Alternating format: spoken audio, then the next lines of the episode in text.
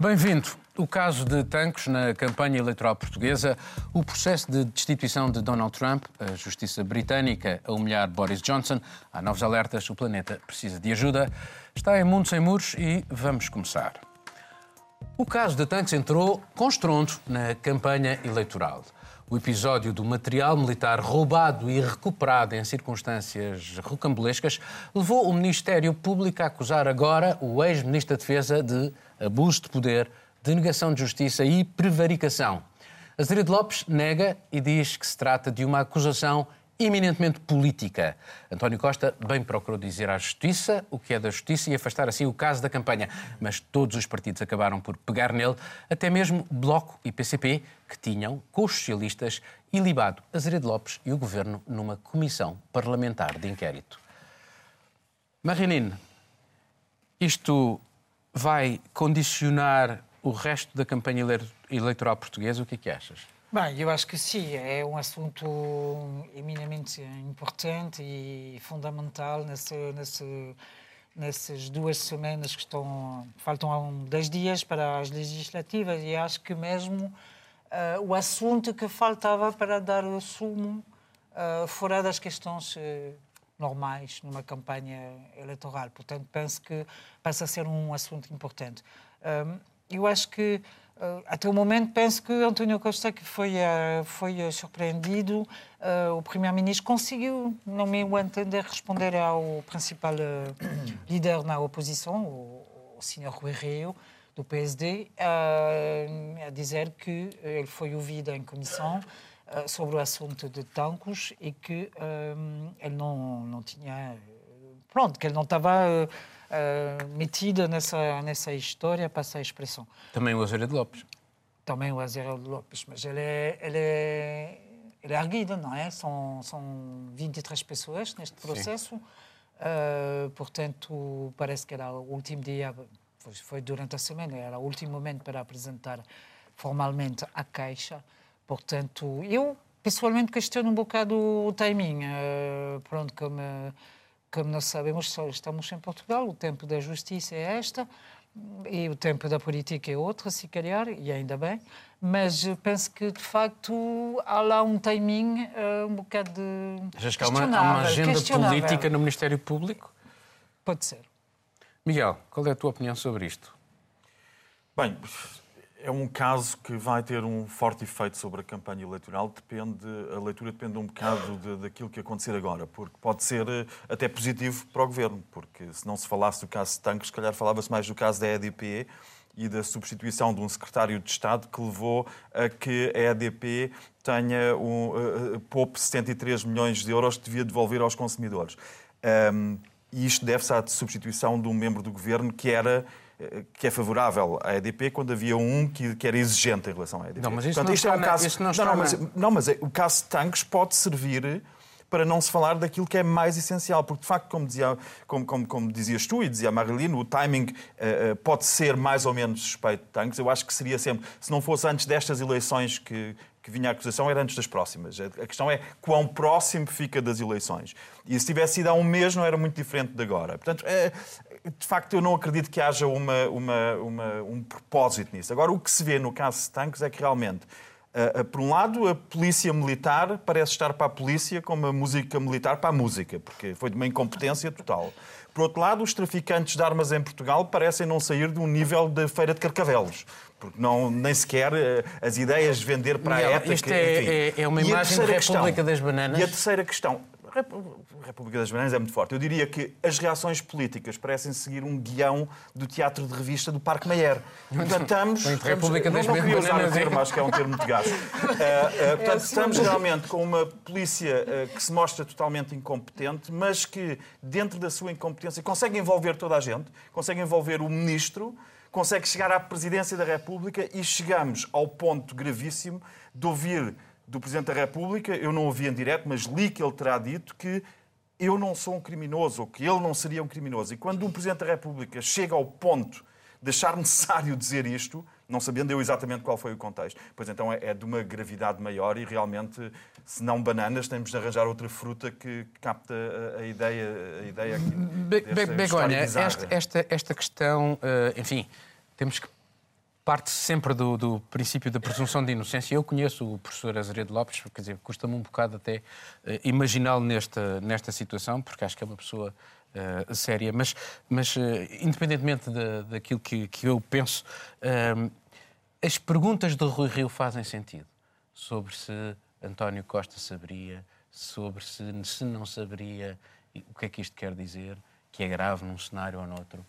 É, essa, tendo em conta até que ele disse que não se deviam abordar casos de justiça e que os jornalistas não podiam divulgar os segredos de justiça, todas, depois de toda esta retórica, aparece agora uh, a pegar num caso que ainda não, uh, não terminou o julgamento. Os políticos utilizan sempre cualquier oca ocasión eh, que lles resulta ou axan que propicia para o seu beneficio. Non coñezo ningún político que non tente utilizar para, os, para levar ao seu campo eh, cualquier escándalo, cualquier noticia, cualquier circunstancia. Neste caso, como o caso Tancos entrou con unha forza estruendosa, como tú dicías, e eu acho que é así, na campaña electoral portuguesa para animar até o fin a última parte da campaña, Rui Río encontrouse tamén con todo isto e tentou utilizar.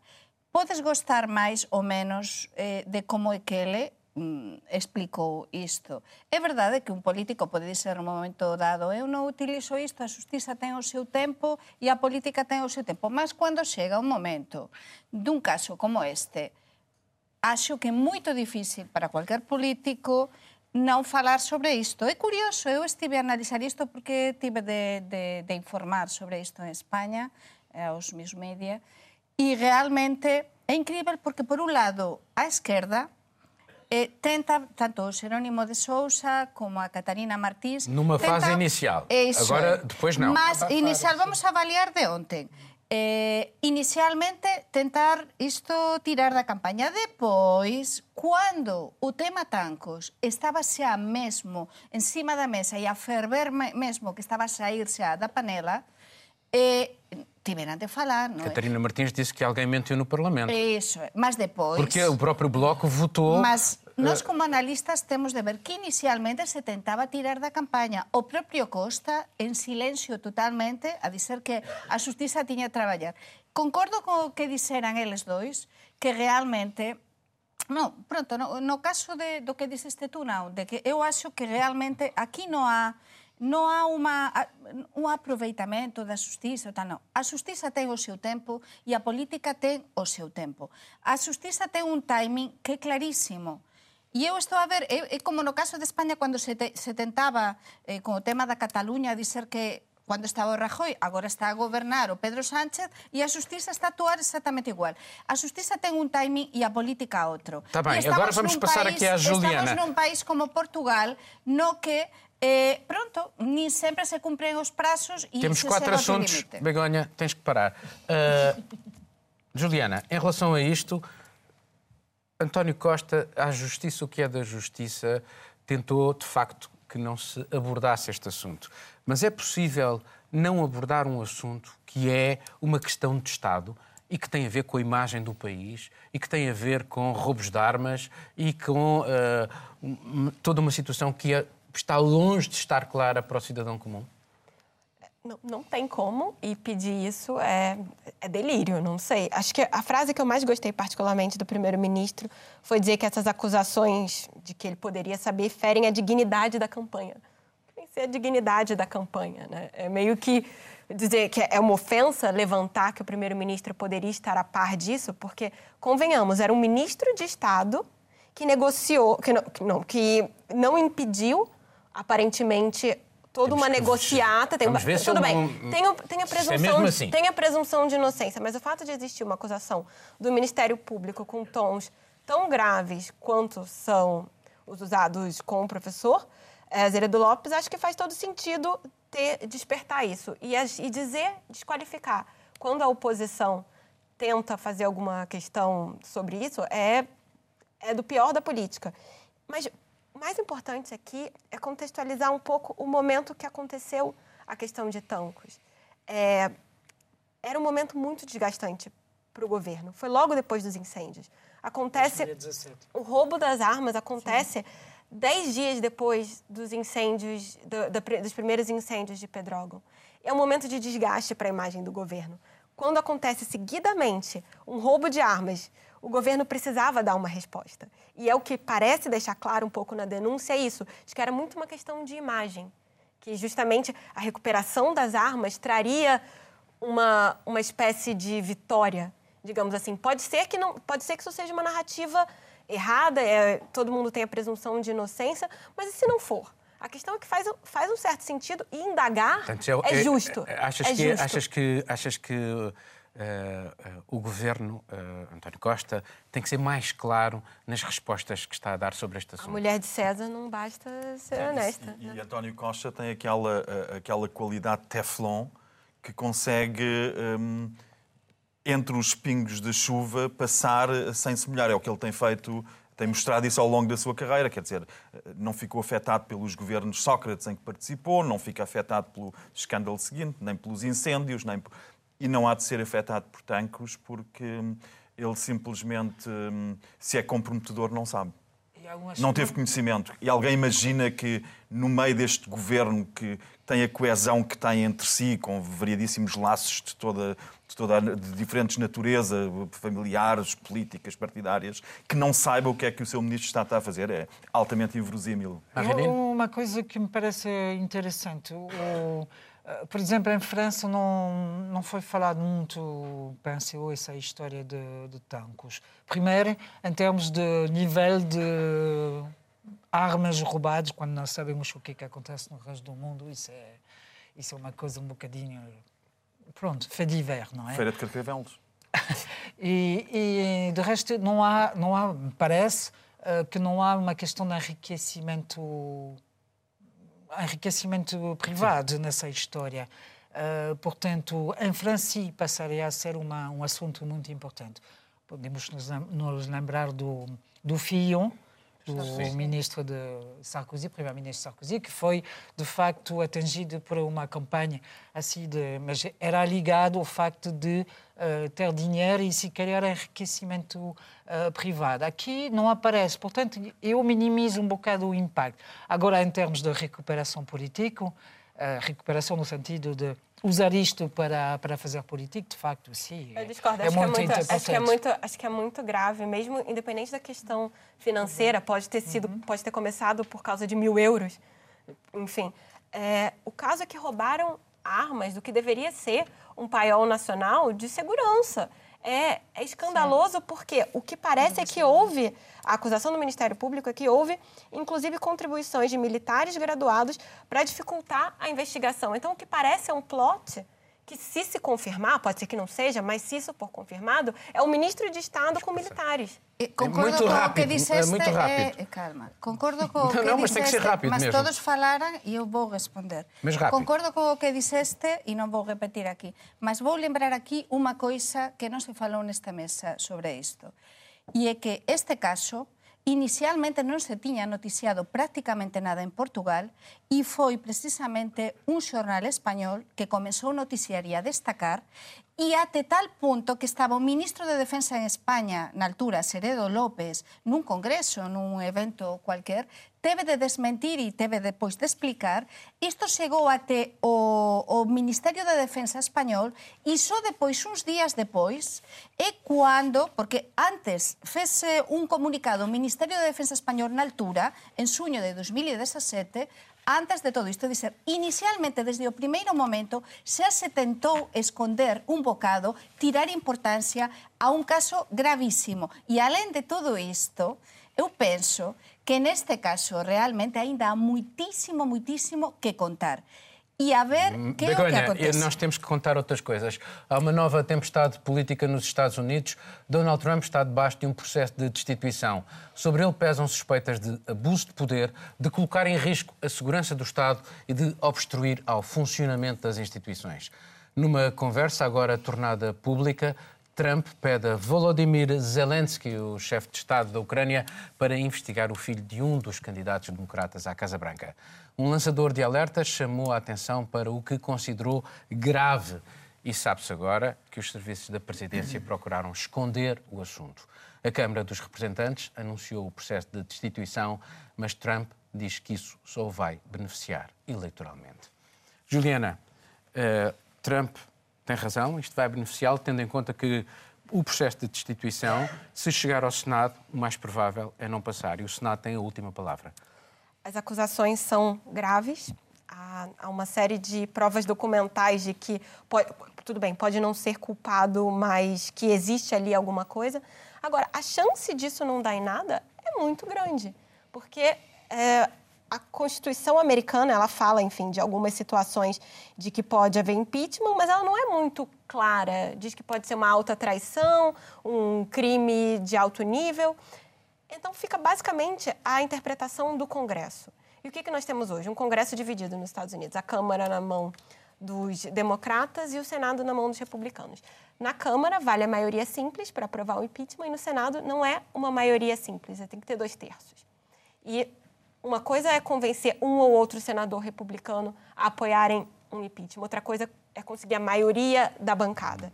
E corre-se o risco de acontecer o que aconteceu antes com Bill Clinton, por exemplo, que teve Exato. uma acusação, teve aberto contra si um processo de impeachment e que não foi para frente porque acabou no Senado.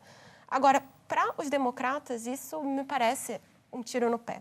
Porque. Sim. Posso só terminar? Porque é, essa questão do impeachment vai dominar a pauta americana pelo resto do ano, vai eclipsar qualquer tipo de pauta no Congresso.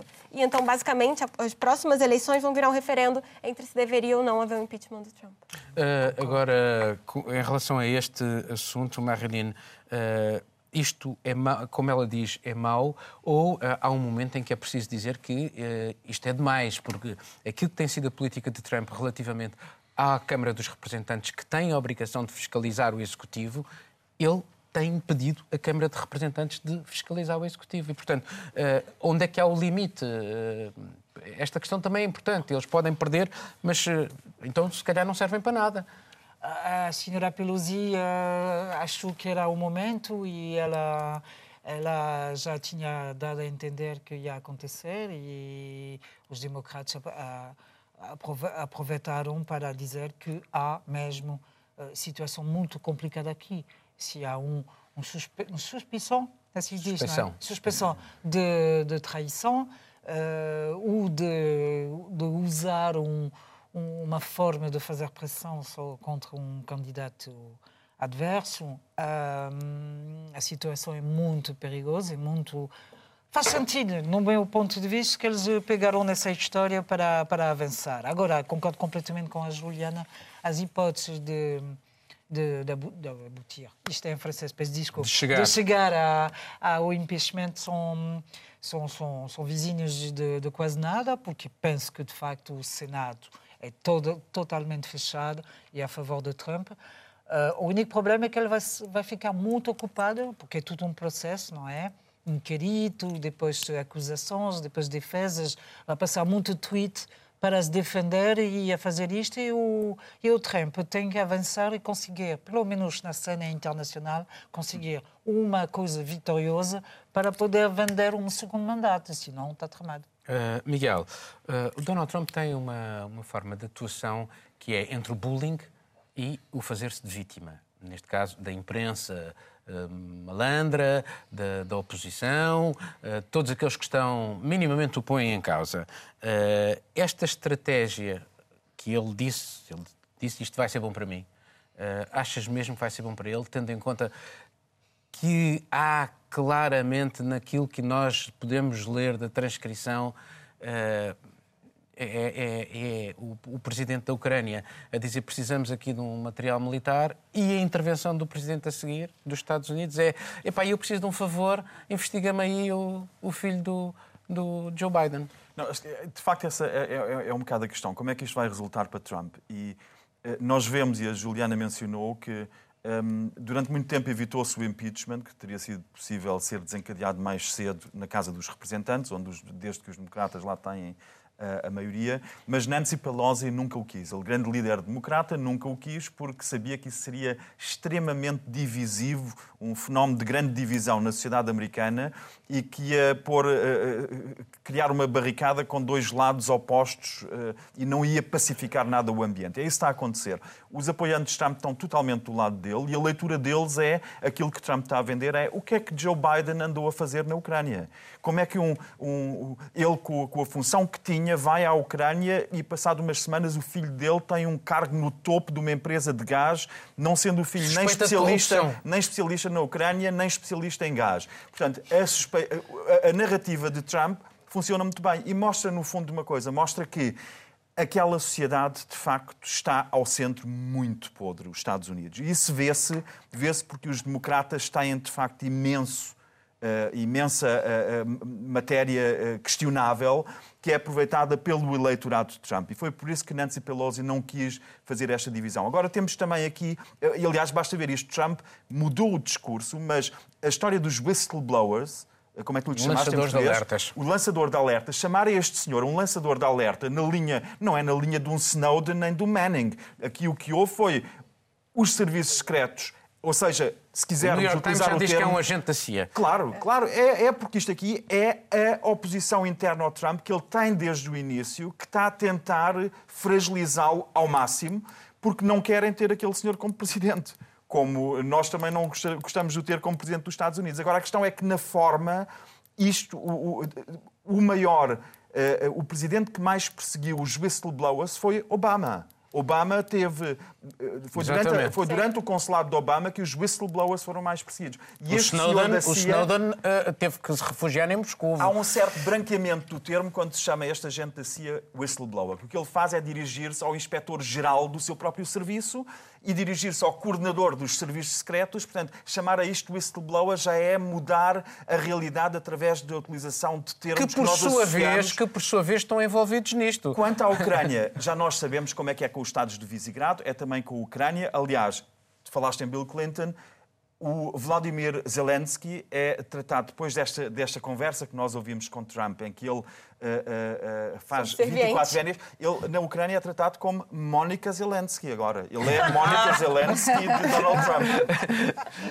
Begónia, sobre a Mónica Zelensky, não, perdão, sobre este assunto. Estás muito inspirado hoje. Realmente, hoje nos ganhas a todos em inspiração. Mas muito bem. Realmente, isto, para, para não repetir, eh, isto, isto é, para mí, o principio do fin deste, para, para Trump. Do, o, sí, Eu penso que, que isto de aquí, isto que está a acontecer, pode ser o principio do, do fin, porque falta un ano para as legislativas e Uma das coisas que explicaba o Miguel, eu sempre pensei, eh, e há tempo que tú tens esta teoría e penso que, que é unha teoría boa, esa corrente que ten interna ele dentro, é o que pode facer tamén eh, acabar con, con ele, porque é a única maneira. Eh, nin siquer eh, o Congreso neste caso. Nin siquer porque non ten todo, non vai ter eh, o número de deputados de, por parte de, de congresistas do seu lado suficientes para que isto avance, para que isto avance, mas esta corrente interna que, que ele está a ter cada vez maior é o que pode ser, penso eu, o comezo do fin, porque senão é imposible. Un señor que, que pega no telefone e liga ao presidente da Ucrania está a presionar continuamente para isto e que faz da política, o que temos dito tantas veces aquí, eh, como se fose a súa empresa, como se fose o seu negocio, amenazar eh, e a pôr em causa os interesses nacionais. Dania, só ainda continuas, mas só deixa-me dizer-te uma coisa. Nestas últimas eleições para o Congresso, aquilo que levou a essa vaga de uh, democrata foi muito mais uh, questões locais de uh, direitos de, das pessoas, de, de saúde, de, saúde hum. do que propriamente a rejeição de, de, Mas eu estou a ver, por um lado, não estou nos Estados Unidos, não conheço tanto, como acho que todos nós não conhecemos tanto a realidade interna dos Estados Unidos, porque eh, a súa base de votantes continúa a ser a mesma, é o que dicen todos os analistas o que eu estive a ver estes días. A súa base de votantes, a base de votantes do interior dos Estados Unidos continúa a ser a mesma, mas as críticas están a ser xa tan grandes, tan grandes, dentro dos propios republicanos, que só pode, só isto pode acabar un señor como Trump pode acabar o seu fin político, pode estar en algo así, cando a corrente interna se sea tal e se consiga por sobre as cordas nun Agora non vai avançar isto, mas pode haver outra coisa que avance. Falta um ano para as legislativas. Uh, há, uma, há uma coisa interessante também que temos que ver. Uh, o, o, Trump falou uh, com uh, Volodymyr Zelensky. Uhum. É isso? Volodymyr Zelensky. Volodymyr Zelensky. Zelensky. Whatever. Monique. Uh, e, e, alguns dias antes suspensou, suspendeu, suspendeu 400 milhões 400 de ajuda milhões militar. De ajuda Tinha sido aprovada pelo Congresso. E depois vai falar com a Ucrânia e, e tem um tom tipo ah, vá lá, arranje-me uma ajudinha, claro, uh, subentendido. Portanto, há lá uma situação criada verdadeiramente por Trump, por Trump que eu acho que é, é sempre o Trump que está a fazer isto. Mas é fabuloso de observar Uh, onde, é que, onde é que chega um presidente de um grandes país dos Estados Unidos. E quem assistiu à conversa percebeu-se da gravidade, tanto que a transcrição da conversa não foi para o sistema normal, ah, onde é arquivado. Perceberam-se da gravidade daquela, como a Begonha dizia, ele estava a negociar com, com, com um empréstimo congelado uma, Por eu? 400 milhões e estava a negociar e a gravidade é tal, ou seja, estava a utilizar um Estado terceiro para condicionar a campanha é interna presidencial em curso, Exatamente. que no fundo é aquilo que nós tivemos nas anteriores Mas, com, com a Não, não tinha acabado, não tinha acabado, não tinha acabado. Eu queria desculpa, só dizer, desculpa. não, não, mas só para dizer o outro ponto que eu acho interessante e vai no sentido do que os colegas disseram, é que o Trump, uh, sim, está a dizer um, ah, vocês estão a ver, os democratas estão a, estão a me tratar como se fosse fazer um, um processo de bruxaria e, uh, eu estou a trabalhar todos os dias para o bem-estar e, uh, e, o bem, bem-ser dos, dos americanos. Ela tem uma estratégia. Ele chega à frente dos jornalistas a dizer it's a joke, c'est une plaisanterie, estamos a brincar. E vamos passar para outro assunto que não, estava, não estamos a brincar. O Supremo Tribunal Britânico o Supremo Tribunal Britânico humilhou Boris Johnson. Os juízes consideraram unanimemente que a decisão do Primeiro-Ministro em suspender o Parlamento era ilegal, dizendo até que o efeito nos fundamentos da democracia foi extremo. A sua estratégia de um Brexit dê por onde der parece ter estilhaçado de vez.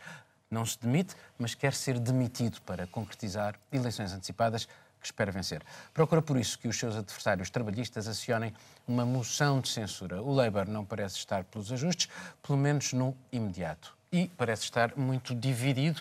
O Congresso do Labour, houve alguém que propôs, uh, Begonha, que, que, uh, que, eles optassem claramente por uma linha a favor da União Europeia.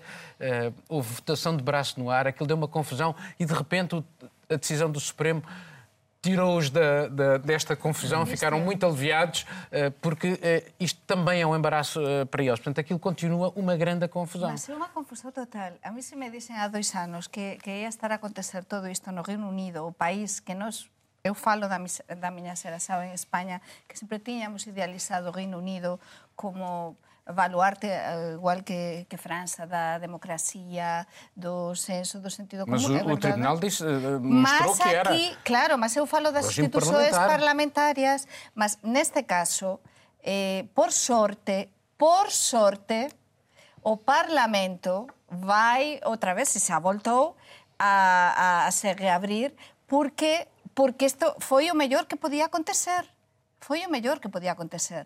Mas, máis unha vez, isto é unha... Cada semana acontece algo novo. Isto foi unha decisión sorprendente, moito boa, acho que moito boa para frenar o Boris Johnson, non sei o que asarán os colegas, mas eu acho que isto consigue, pelo menos, que o seu plano de sair a todo custo da Unión Europea se frene. E para mí há un tema aquí, além da confusão que o propio Labor ten, e os propios laboristas teñen, eh, é tamén o que vai acontecer no Parlamento e se realmente se vai pedir esa prórroga, ese prolongamento, que todos os analistas dan por feito, que se tende a pedir a Bruselas, non é? Mas é que en Bruselas están taménse agora a tomar pose o novo, digamos, as novas, os novos mm, representantes, sí, non é? Misales, sí. Entón, é un momento tamén complicado, mas eu o que estive a ver é que há de prazo até día 18 de outubro para precisamente... É un Consello Europeo para o Consello Europeo, mas para poder pedir para que o Reino Unido posa pedir este prolongamento. Por tanto, agora vai estar tudo en maus do Parlamento, por sorte, e eh, nos propios tamén nas propias discordancias que o Boris Johnson ten tamén dentro da súa casa, é dizer, dentro do seu partido. Ele non vai poder estar tan à vontade a facer o que quer, porque agora o Parlamento vai estar lá para pressionar. Justamente, aquilo que o, que o Supremo Tribunal Britânico veio dizer é, é- foi quase em socorro da democracia parlamentar que eles consideravam que estava a ser posta em causa e a dizer que a primência do Parlamento sobre o Executivo, que não estava a acontecer com Boris Johnson. E, portanto, eh, em circunstâncias normais, provavelmente ele já, ele já se teria demitido. Ele Sim. não se quer demitir. O que é que resta a Boris Johnson eh, se o Labour não lhe fizer a vontade de lhe dar uma moção de censura? Porque ele não se quer demitir. Porque se ele se demitir, eh, provavelmente chama o Jeremy Corbyn.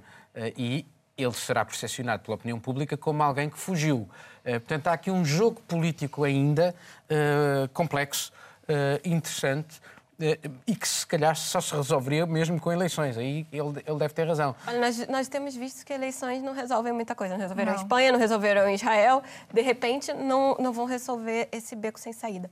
Acho que o momento que nós vivemos no Reino Unido hoje, provavelmente, O que é que é que é o mais complicado da história dos britânicos, desde que, sei lá, puseram o Filipe d'Orange no trono. Porque não, sinceramente, não, não parece haver uma solução à vista e o mínimo, eu, eu queria ter uma visão mais otimista de que foi incrível a reabertura do parlamento, mas assim, há mínimos, e realmente parece que a democracia britânica, sendo a mais antiga do mundo, conseguiu restabelecer o mínimo, que é o parlamento, que é o direito. Então, assim, não consigo achar que isso é positivo. Quem esperava que Boris Johnson fosse voltar para o parlamento com um discurso mais moderado, conciliador, dizendo que aceita a decisão da justiça, enganou-se redondamente, porque ele dobrou a aposta, o que é algo que Trump costuma fazer com alguma frequência e outros líderes com essa retórica mais populista. Porque o que ele fez foi ter um discurso cada vez mais agressivo, falando que quem é contra o Brexit é traidor,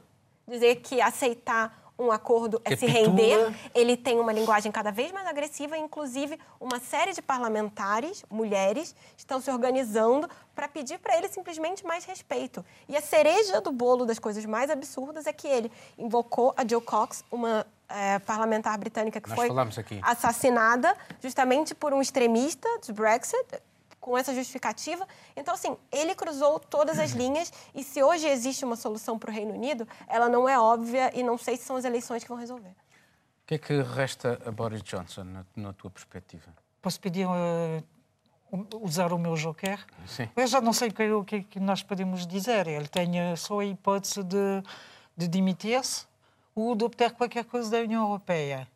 Eh, a União Europeia está a dizer que não está a negociar nada. Ele está a dizer, está a dizer que está a negociar. Portanto, Boris Johnson está a mentir, está a tentar eh, vender qualquer coisa que não existe. Hum, o Corbyn, o Labo- Labour, não, não quer, quer ir para as eleições gerais, mas com As sondagens garantia. dizem que vai perder.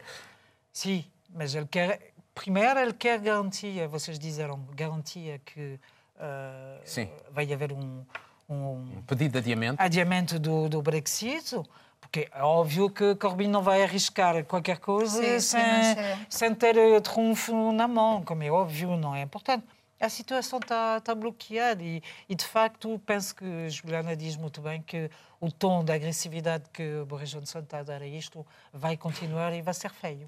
Uh, Miguel, uh, tem sido de humilhação em humilhação. uh, enfim, até onde é que será possível uh, um líder uh, ser, continuar a ser humilhado, como ele tem sido? Uh, pelo Tribunal, pelo Parlamento? Bem, se continuar a baixar de nível, vai-se conseguir manter. Aliás, ele já disse que, por exemplo, quanto à lei que a lei parlamentar que o obriga a pedir uma extensão do prazo no dia 19, caso não consiga até dia 19 um acordo com a União Europeia, há uma lei que obriga a que não haja um Brexit sem um acordo e que o obriga a enviar uma carta à União Europeia a pedir uma extensão no dia 19. E ele já disse e já deu a entender que há formas de contornar a lei. Portanto, é este nível que ele chegou. Ele diz que quando chegar no dia 19, sim, ele poderá cumprir a lei, manda uma carta a pedir uma extensão, mas logo a seguir manda uma segunda carta a anular a primeira. É este nível que chegou. E nós temos, é engraçado passarmos do tema Trump para Boris Johnson, que basta passar a mão pelo cabelo e puxar o nariz e as figuras são muito parecidas. Porque Boris, sendo que Boris Johnson é uma pessoa culta, com uma cultura clássica, como vimos no discurso que ele fez, a falar de que o Brexit seria. O Brexit se arrasta há três anos e faltam agora 33, 34 dias para se chegar ao limite que ele próprio estabeleceu.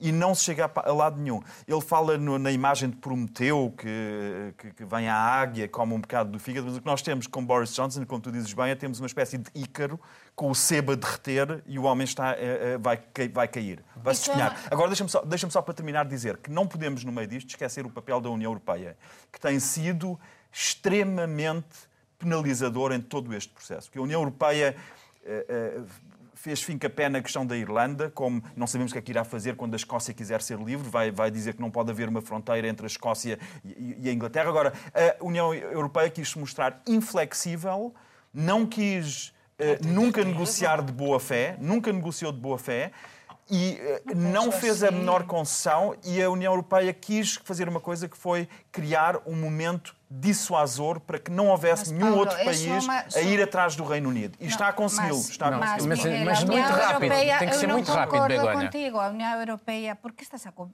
a culpabilizar É preciso dois para dançar tango. Sim, e, não, uh, nós já vimos como é que a May dança. A, a, May, a Theresa May não sabe dançar. Bom, vocês, vocês não se entendem. Vocês não se entendem. Eu acho que não, não fez um mau papel. Aqui, por uma vez, estivemos unidos, ou estiveram unidos todos os países, em torno a uma ação comum para o tema Begonha, do Brexit. Begonha, vamos voltar a este assunto. Temos mais um uh, neste programa.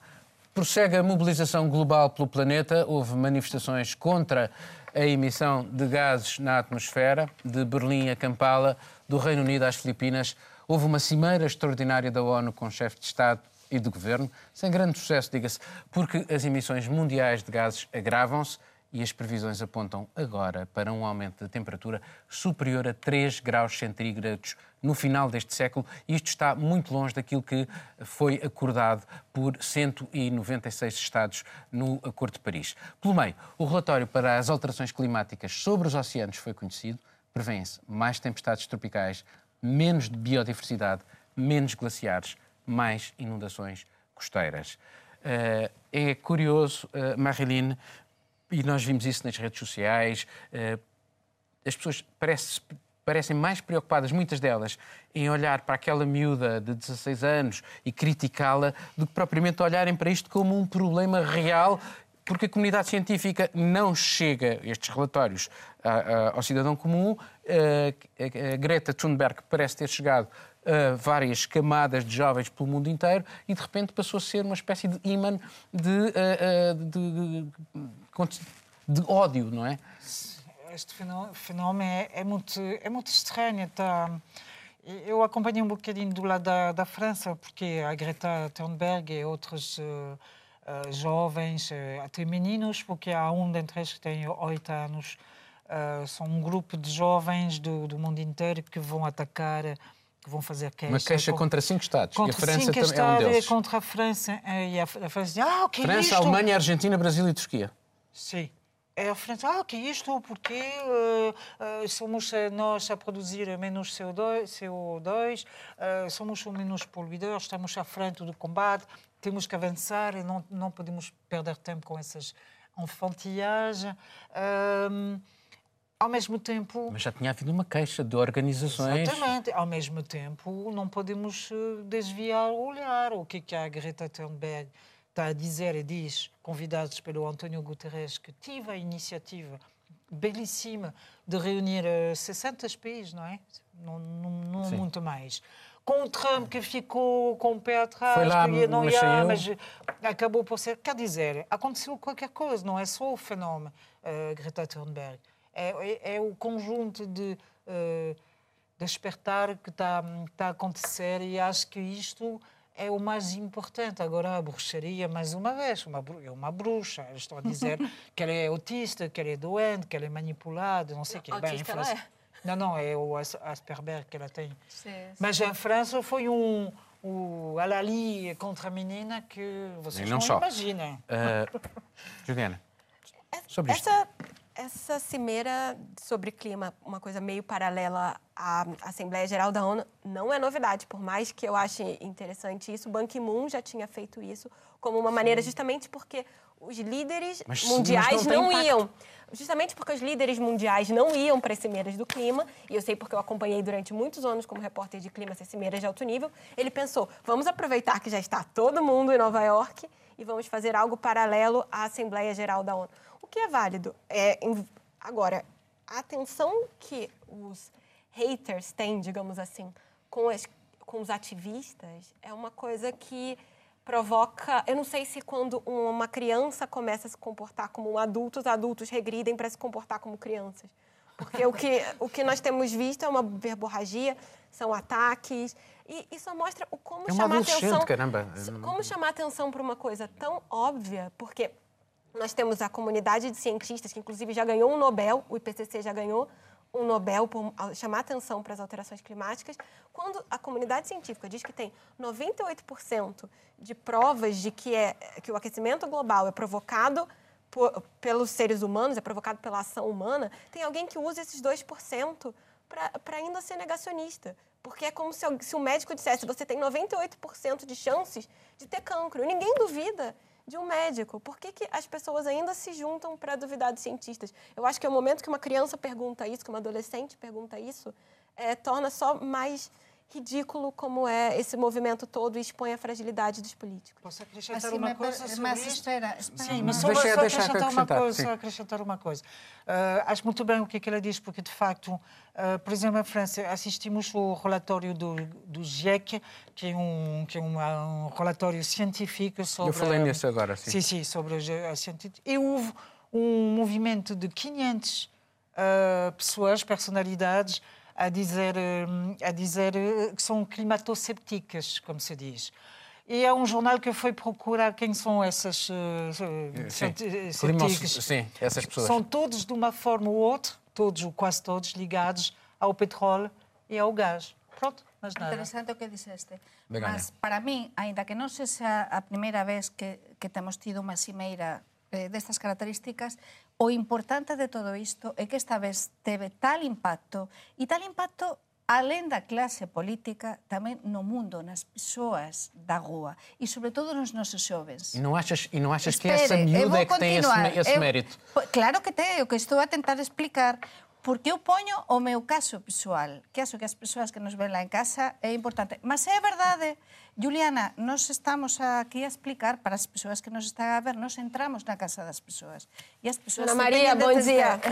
Se teñen de sentir identificadas. Mas no meu caso real, o meu fillo de 14 anos, a primeira greve que fez na súa vida foi a greve de, de onten, a greve do clima. A primeira manif, a que vai asistir só unha parte, porque temos de viaxar, mas na súa vida vai ser a, man, a manifestación de, de, de, de, de ontem en, en Lisboa. Mas, por qué? Porque esta menina tan criticada pelos intereses, como tú decías a un momento, pela clase política... Con tantos fake news á volta con dela. Con todo, esta menina foi super coraxosa. Nunca há nada tan puro ni tan libre, sempre hai intereses á volta de uns e de outros. E á volta dela, lóxicamente, se van crear e se criarán intereses. Mas nós non nos podemos distanciar do importante. O importante é que está a mudar a mentalidade e que está a mudar a mentalidade dos nosos miúdos, dos nosos xoves que nos están a dar unha lisao as persoas adultas e os políticos están a dizer para nós isto é importante. E non están a facer greves só para faltar as aulas, non. Eles son conscientes, porque están a viver, de que as coisas están a mudar e se non se faz nada. Entón, pelo menos están a conseguir que se poña por cima da mesa un tema tan importante e tan fundamental para nós. Porque hoxe en día é o principal desafío que temos neste momento no mundo. Miguel, em relação, uh, não é sobre o otimismo da Begonha, mas uh, sobre este assunto, uh, achas que este otimismo da Begonha, que é este despertar que, um, ou ainda e, e, a Juliana a dizer uh, aquilo que disse, que de facto a comunidade científica uh, tem provas imensas Sim. e uh, continuamos aqui alegremente a ir diretos à parede para ver se morremos todos. Eu sou, sou realmente, pões a questão nos termos corretos para mim, é porque eu sou profundamente pessimista. Espero que as minhas filhas não me ouçam, que têm 9 e 11 anos. e, e hum, e quando a minha sogra conta que no tempo dela ela andava uma hora a pé para ir para a escola, as minhas filhas vivem uma a 900 metros, a outra a 2 km, andam em escolas a 900 metros e a 2 km de casa. E eu disse-lhes, eu acho muito bem, elas são muito preocupadas com o ambiente. Eu expliquei-lhes, mas têm que acordar mais cedo para começarmos a ir todos os dias de bicicleta ou a pé. Para não darmos a fazer corridas e piscinas de carro que hoje levo uma vez e duas vezes e três vezes e quatro vezes. E aí chegamos à fase central, à frase central do discurso de, da Greta. A Greta diz que basta dos contos de fada do crescimento económico. E é isso que nós temos de fazer. Nós vivemos numa economia e vivemos numa zona de conforto da qual custa muito sair. E eu não vejo ninguém disposto no seu microcosmo a sair da zona de conforto. Devo dizer que nós lá em casa, entretanto, conseguimos metade das vezes ir a pé ou de bicicleta para a escola, para não usar o carro para estes 900 metros Miguel, ou 2 km. Mas, deixa-me só concluir. Se no microcosmo de cada casa, de cada família, custa tanto sair da zona de conforto, mas é possível, com uma mudança de mentalidade, Sim, é eu temo que no macro, na macroeconomia, o modelo económico nos condene a ir, como tu dizes, contra a parede. Eu não vejo ninguém disposto, seja ligado ao gás ou ao petróleo, ou ligado às baterias de lício, ou ligado ao, ao nitrogênio. Eu não vejo ninguém disposto a sair da zona, do objetivo desta economia, que é um crescimento permanente e que nos leva contra a parede. Daí o meu... Mas tu és o primeiro que estás a Miguel, sair. Miguel, Miguel, falaste muito Miguel. bem. És o primeiro mas deixa-me só, espera só um bocadinho. E os Fala só um de cada vez, também posso moderar isto. Fala só um de cada vez. Não, aqui a questão, aqui a questão é, precisamente por isso, uh, para mudar mentalidades, se calhar teria mesmo que haver uma decisão uh, política. global, política. política. Proibir, estabelecer, regular incentivar, mas criar não objetivos para 2030 e 2050. É proibir, forçar as mudanças. É isso que o legislador tem que fazer e é isso que a Thunberg está a dizer. A Merkel chegou ao ponto do ridículo, a chanceler alemã, de dizer ah, o discurso da Greta foi muito bonito, mas ela não propõe soluções nenhumas. Por amor de Deus, uma, uma miúda de 16 anos. Ela foi, a Merkel expôs-se a este ridículo e, e de Macron, dizer que a miúda de 16 anos não apresentou Macron, soluções. O Macron que se defendeu porque a Greta, tá, a Greta e os amigos dele estão a atacar a França. E a Alemanha também. Sim, mas diz, diz ela, ah, os jovens têm que manifestar na Polónia porque eu, não, eu Macron, não consigo convencer a Polónia de, de sair dessas situações, ou eles têm que ir limpar as praias da, da Córcega. Se calhar o Macron uh, tem é que pensar que o modelo económico é, é, é o responsável pela, pela poluição Macron do... é um neoliberal, não podemos esquecer. Eles, eles dar exemplo, não só em campanha eleitoral, ir de transporte público, Os dar exemplo... Foram, foram quatro ministros com três aviões, cada um no seu, para esta Aí Conferência está. do Clima. Cada um no seu, saíram claro. da Alemanha com horas de diferença. É Isso este é. o exemplo que estão a dar, é esta a falta de sensibilidade e é este o exemplo. E depois esperam que as pessoas que viajam em classe económica cortem é. uma, umas férias ou outras. Bom, vamos terminar uh, o programa. Temos que terminar rapidinho. O que é que vocês andam a tratar? Sobre este assunto, eu fiz, acompanhei a manifestação uh, em Lisboa dos territórios sobre o, contra o lítio. E uh, tive a possibilidade de editar e difundir na Rádio France Internacional. Vai sair segunda segunda-feira, portanto era um tema muito interessante. E também a preparar as eleições eh, legislativas com muitas entrevistas e encontros e dor de cabeças. Juliana. É, fiz um material sobre a dificuldade dos estudantes encontrarem casas e pode ser extensivo aos portugueses em geral. E preparando material de legislativas, a questão do ministro nesse dessa confusão toda que foi o mundo essa semana, o Brasil não teve muito espaço.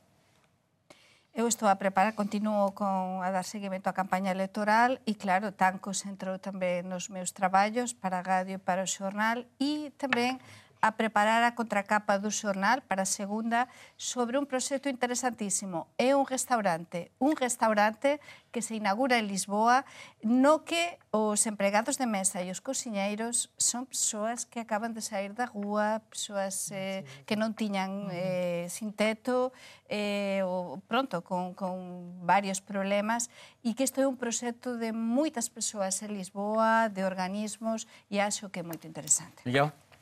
Tanques também, tanques, bazucas e ainda submarinos, porque me perguntaram como é que tinha ficado cá em Portugal quando eu propus o tema de tanques, a questão dos submarinos, que na Alemanha houve pessoas condenadas por corrupção, por corrupção ativa, foram condenadas na Alemanha. Em Portugal, até hoje, ninguém foi con- condenado por corrupção passiva. Aliás, nunca ninguém foi condenado a uma pena de prisão em Portugal por corrupção.